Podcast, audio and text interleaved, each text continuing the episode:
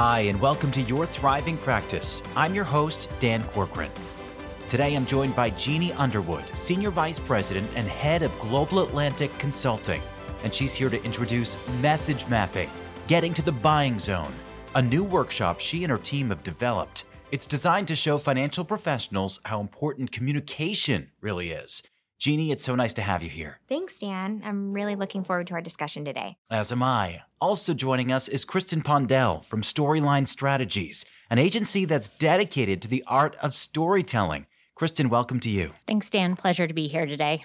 So let's get started. Jeannie, tell me what prompted the development of this workshop? Well, Dan, there's a couple reasons. First of all, I've always been really big on communication in this industry from a different perspective, not kind of falling into like the sea of sameness. And I was told early on in my career is that, you know, Jeannie, don't get stuck in this trap of thinking that you're in the business of selling product. He said, because you're not. In your industry, you're really in the business of communication. You're in the business of people. And that's what will drive your success. So we are always, as a team, looking to create content based around communication principles and offering communication principles to financial professionals to help them be more successful in their conversations.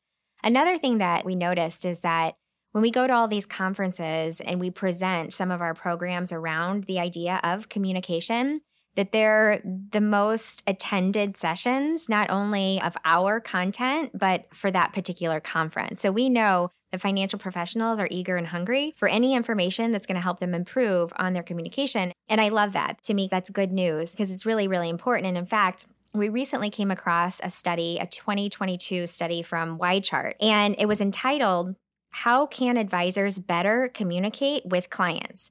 They found that 88% of the respondents, so these would be investor clients, would consider their advisor's frequency and style of communication when deciding whether to retain their services. And so I loved seeing that because it really validates all the other research that we've seen is that today, look, people, investors, clients do not leave financial professionals because of performance, because of strategy, because of products. They leave because there is a breakdown in the relationship and there's a breakdown in communication.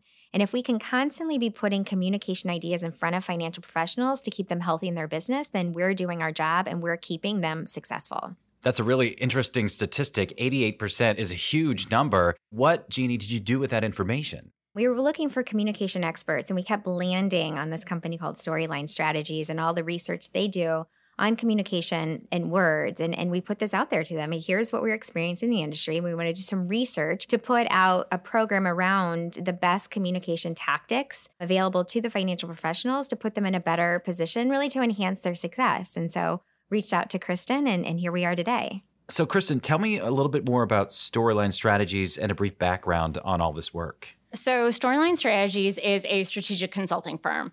Our team is really a blend of strategists, writers, designers, and research experts. And together we're distilling data into insights driven narratives and stories that help transform business challenges into opportunities for folks. And for this work, we started with two roundtable conversations among financial professionals in order to really understand what types of resources they have an appetite for. What are they actually going to be using in their practice? And so we wanted to equip these financial professionals with an understanding of annuities so that they can position them better and, in some instances, reframe annuities as a potential strategy. Following those conversations, we were then literally zooming into the living rooms of investors. So we conducted six qualitative sessions with investors in their 50s, 60s, and 70s, all with investable assets of $250,000 or more and that really represent the different contours of this audience. Different mix of risk tolerance different appetite for control in investing situations. And we were looking for a more nuanced and textured understanding of their expectations needs and concerns. So what do they really want when working with a financial professional? What they want that relationship to be like and then also supply them with a lot of different messaging to dissect the words that do and do not work and why, because that why is so critical when helping financial professionals gravitate to and use the terms correctly. Because when they understand the why, then they're more apt to just glom onto it and to start utilizing it in their practices. So you did the research. And what, Kristin, did your research show you about the importance of language and the buying journey? Our research shows that both the language itself and then the sequencing of the conversations is really crucial to the buying journey and getting investors and clients into that buying zone with everything that is happening in our world and the market, and let's not forget about the proximity that this audience is to retirement, they are really craving that feeling of security. They value safe, protected investment strategies. And so, what we want to do is anchor some of our framing in that security and protection and then also minimize their sense of FOMO. They do want to see some upside in that. So, how do we provide the best of both worlds to them? And we really learned that framing is everything, especially when we're thinking about annuities. They're not as well known, and there are some misperceptions out there. And so financial professionals need to and can correct some of these assumptions. We found that when financial professionals introduce annuities by positioning them in terms of the outcome they deliver rather than by the name itself, there's a lot of receptivity to them. Yeah, and Kristin, one of the things that we learned is there has to be different language around these products. Annuities isn't just one product. There, there's segments of them and there's several of them. And so that what that did is that gave us an understanding about where there were door openers and then where the buying zone was. That's critical for financial professionals. And we can get them to right at the edge of that buying zone, then we've done our job. And then when they step into that buying zone, then there's a process for that as well. And so all of this research has been built on the journey of listening, really designing these really good open ended questions and providing them kind of the, the, tactics of listening to their investors and clients to guide them from discovery to buying. And there's several steps from discovery to to buying. And so right now, unless annuities are something that financial professionals really know and have the confidence to speak about, it's just not as top of mind as maybe some of their other investment options to talk about where they feel like they're more of an expert. So, what we found in the research is that, and this is where the disconnect is, is that three and four investors see value in protected income, really anything protection. If you can protect their income, they want to know more. If you can protect their growth, you can protect anything when it comes to their money. Their ears are open. I mean, they're really in in their head saying, "Tell me more." But here's the disconnect only two in five advisors recommend protected type products as a part of the overall client portfolio. So, what the client wants and what the advisor's talking about, that's not matching up. There's a big gap there. And that's why we're here with this research is to help close that gap. And Jeannie, let's just drill down on that a little bit more. The research does seem to show that investors are open to discussions about annuities. They're open to it, but in a way that will resonate with them. So, what does the research show about how financial professionals can really take advantage of this open door, as you say? They do want the conversation. So mm-hmm. let me I want to be very very clear about that to the financial professional community. They want to have this conversation. If it's a conversation around their money and a way for them or you to protect their money, they want to have that conversation. So the research shows that people were very receptive to finding and I love this phrase, right? Safe spaces. And I think financial professionals can use that word in the conversation. Look, think about this where we're going to potentially move your money or take a portion and put money here. This is a safe space. They, they respond to that. There's a level of exhaustion with all of the recent financial volatility. Investors need somebody to have strategies without telling them or, you know, selling them something. They want a different conversation. So the research shows that financial professionals should look to get to know the client at a deeper level and then guide them to ask for an annuity without actually asking for it. It seems a little gamey, but that's that's really what we're getting here is, is asking these really good open-ended questions, getting them to open up what they value the most and really what they want out of any sort of strategy. So for example, a financial professional could ask, you know, what are you really trying to do with your money today? Have your goals changed? Are they still aligned or do we need to make a few adjustments to keep you on track? Are you trying to protect your income today or your future income? Are you trying to protect your growth? You know, where in this market today are your most important or where are you putting a priority in terms of protecting your money? And then the financial professional can position their response without even saying the word annuity. So today I want to talk to you about a strategy that's going to do just what you spelled out for us. It's going to protect you in environments where there's volatility, while at the same time we still can provide growth when that market does start to tick up a little bit. So, Jeannie, why do you think that communication is so important? I can't stress enough. I, I, think this is one of the most important things that we should focus on mm-hmm. in the mm-hmm. financial services industry, but specifically financial professionals. We all spend so much time on the product and the performance and the markets, but we can't even get to a point to share that information unless we have the proper communication with our clients.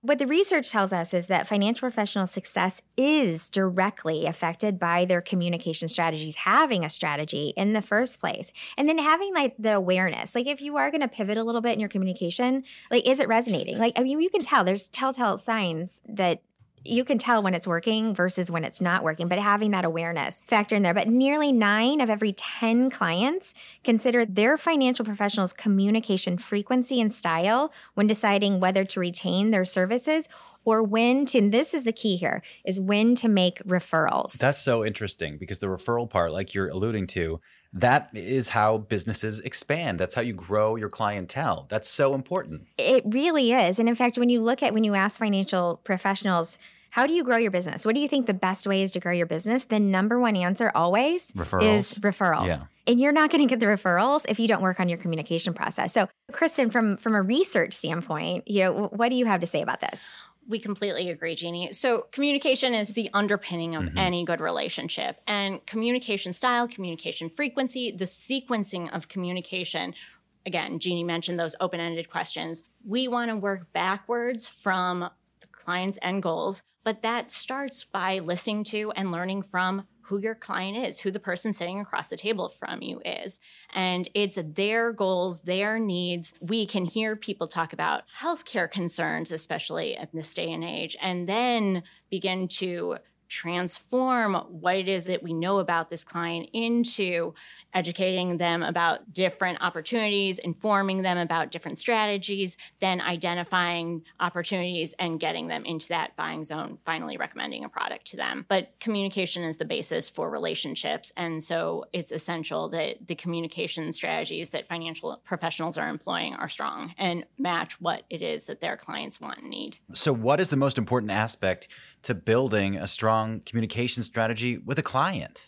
Well, what we learned is that the very first step in establishing or building a relationship with a prospect or enhancing a relationship with an existing client is that, as Kristin mentioned, the trust is foundational. And, and nearly six out of 10 people say their default tendency is to distrust something. We're all skeptics until that trust is built up.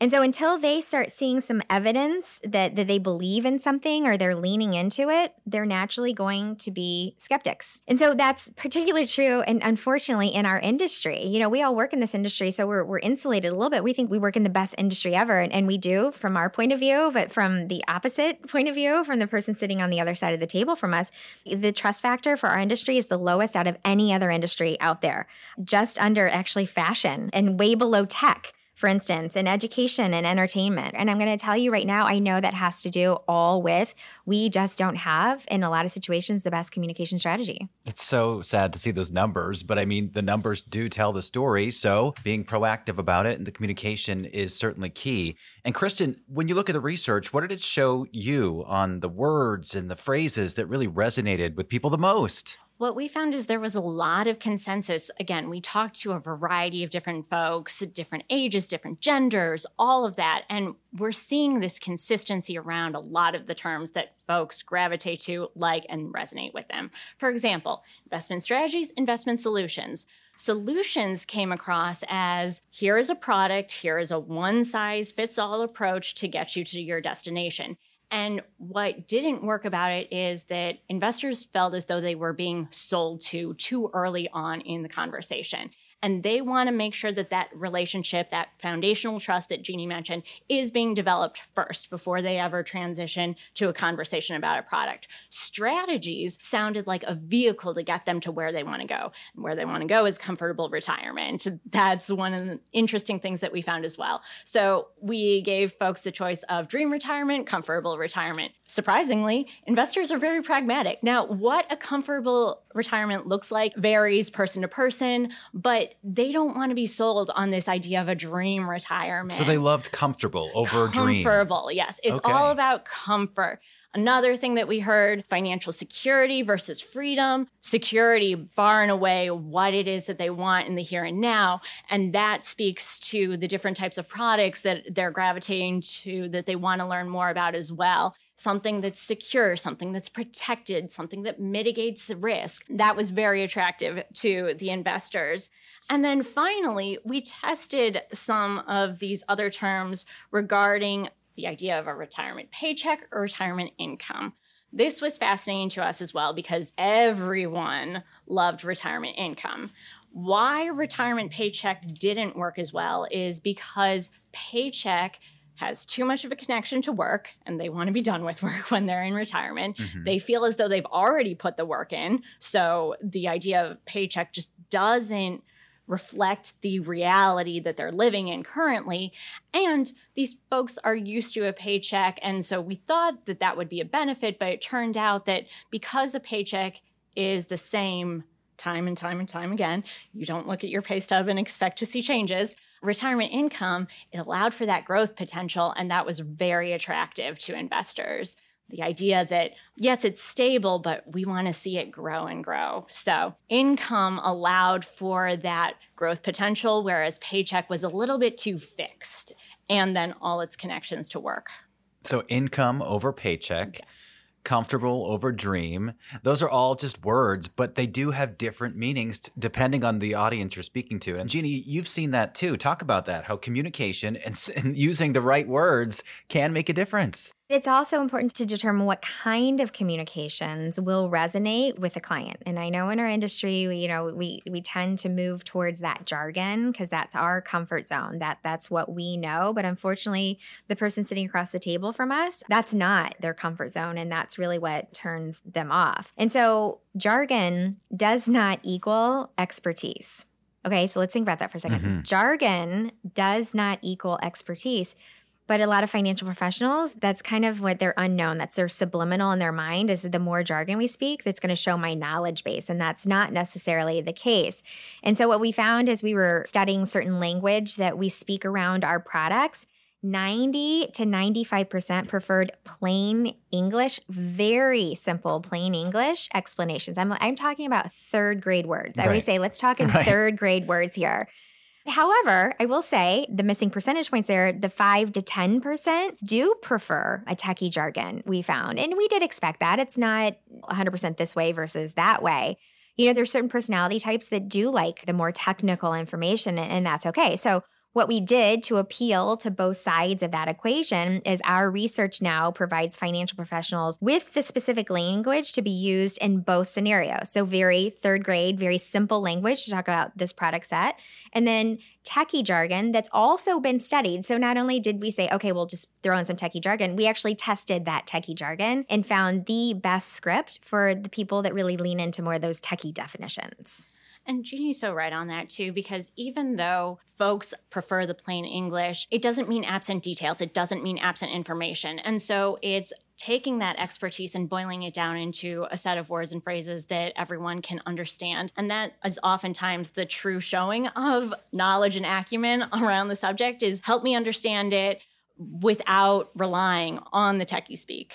And at the root of it all, financial professionals really should just want their clients to understand what they're trying to communicate to them. I know it sounds very basic, but that's what we're talking about here. Kristin, what did the research show regarding preferences consistent among the various demographics in those focus groups? Yeah, so we were frankly surprised by the level of consistency and the consensus around what is and isn't working. Again, we captured a diverse set of investors and put them into these groups very purposefully and intentionally. And investors are by no means a monolith, but there was a real consistency and a consensus again around what words work and what words don't. Jeannie's mentioned numbers like 90%, 95%. When I was talking about some of the phrases that do and do not work, again, these weren't margins of 51 49 these were everyone liked this no one liked that and so yes there's a lot of consensus here So now let's talk about that new workshop, message mapping, getting to the buying zone.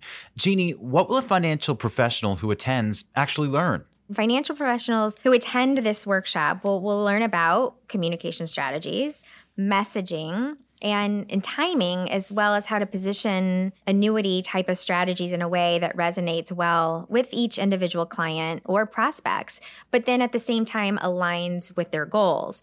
So, we're going to give financial professionals a better way to communicate based on this research with their clients by providing them with these key takeaways. So, really, number one is a framework to unlock the buying zone. So, we have specifically identified steps in the conversation that they have to address. And underneath each one of those are stops along the way. So, really, what we've created here is kind of this conversation journey. So, that from the beginning to the end, and the end is that buying zone. So, they're going to get that entire framework. And I've got to tell you right now, in my experience in working with financial professionals, it seems overly simplified, but really, what this is, it's, it's a checklist people live their entire lives in checklists. And, and that's what really at the end, you have a checklist. And if you check the items, you're typically successful. So we created this framework and kind of this checklist format. We also created open ended questions. You know, in our industry, we're always talking about look, if you want to get to know your clients better, you got to ask them really good open ended questions. And a couple things happen when you do that. Number one is when you're asking really good open ended questions about who your clients are, your prospects are, it creates likability. And people do business with people they like and trust, and not vice versa. But I think that we've, up to this point, we're leaving them a little short-handed. We tell them to ask really good open ended questions, but then we don't tell them what to ask. And so, what we did in this research that's different, and I haven't seen anyone else research this, is that we tested questions in these focus groups. And what we were looking for is almost this lean in meter. Okay, was that question? Did they expand on that? And so what we did is we collected all these really good open-ended questions that were gold mines. As soon as we asked the question, people couldn't keep their mouth shut. They just kept going and going and going. So now we know the questions for you to ask to create this likability and to continue a successful journey to that buying zone. We also, as we've mentioned, we research words, words to use and words to lose. And, and these are words, these were new words that we found, like, hmm, we didn't know that would work so well. And then others that we thought would work really well and, and they didn't work at all. So now we have a list, almost like a, call it a, a dictionary of words that work. And then we also tested the tools, the right marketing type of tools to use. Our industry inundates financial professional with tools. Use this. We equip them with everything, but no one's ever tested do those work with the end user. So now we have a whole let's call it a toolkit of tools that we know work. And then what we educate them on is not only the tools that work, but then how to use them and the sequence of using them. So, really, what this does, this workshop breaks it down even further to the four main steps of the journey listen and learn, inform and educate, identify opportunities, and finally propose a strategy. And Kristin, I see you getting animated about what Jeannie's saying here, especially when it comes to the questions that were researched and the, and the words that we learn more about. Talk about that. What Jeannie mentioned is so right. Everything that we found with the framework and the questions to use are iterative and additive. Everything builds on what this financial professional is learning about the client. And we take what it is that they say that they want and then we anchor everything moving forward in that journey to the buying zone based on their answers. All right, so Jeannie, can you give us an idea of how our listeners can put these steps into action? Well, first, let me make a comment on those four pillars that I talked about earlier. What those do for you as a financial professional is it instills confidence. Where we're providing you a structure for a journey that leads to success. And I'll tell you, just from a psychology standpoint, structure is really, really mm. important mm. to the human mind. You see, we live our entire lives in patterns and structures. And when we don't have one, we don't perform as well because the brain is always trying to find a pattern or a structure to jump into for any situation. So if you have a structure for that conversation, you're going to perform so much better. So, what this really is, it's a new structure that leads you to a more successful conversation. So, you'll leave here studying kind of those four GPS checkpoints on that map to that journey. So, and they're really easy. It's not like learning a new kind of algorithm or math equation. It's, for instance, listen and learn, you know, and then we give you the steps to listen and learn and inform and educate and so on and so forth. So, then what you would want to do is we provide you in this workshop all these questions that work, that are studied. We know these are the questions people are leaning into and they're opening their world to you. So, now what you want to do is you want to really have kind of in your back pocket at any given time five questions to be opening your clients up. Okay, so that's easy. You know, questions are easy, but you just got to know the questions to ask, and we provide those for you. We also give you the words to use and lose. This isn't memorizing a new dissertation. This is just is inserting a word that works into any conversation, and then you can now customize your own toolkit based on the pieces, the tools that we've tested that are going to lead to successful conversations. Think of them as props, but props that work and that are going to be additive and enhance the conversation. Very, very easy implementation. So, Jeannie, you've been doing workshops for a while now. This one you seem really excited about. What do you want people who are listening today to really walk away with when they hear this conversation? Yeah, I, am really excited yes, about about this about this content and this topic. It's like a labor of love here with this this content. And the one thing that we've always implemented into all the programs that we've created, I think that it really is our formula for success is that we always offer the what and why on anything. So, what is this? Why is it important?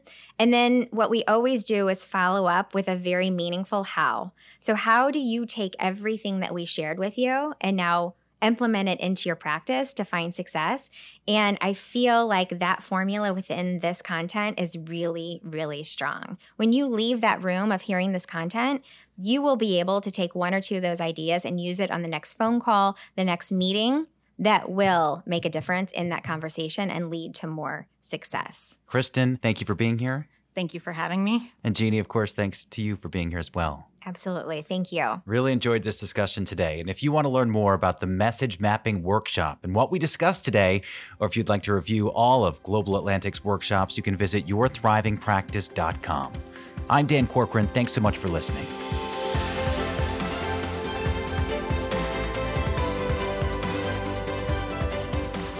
The opinions, beliefs, and viewpoints expressed by the guests on this podcast do not necessarily reflect the opinions, beliefs, and viewpoints of Global Atlantic Financial Group. Global Atlantic Financial Group, Global Atlantic, is the marketing name for the Global Atlantic Financial Group, LLC, and its subsidiaries, including Forethought Life Insurance Company and Accordia Life and Annuity Company. Each subsidiary is responsible for its own financial and contractual obligations. These subsidiaries are not authorized to do business in New York.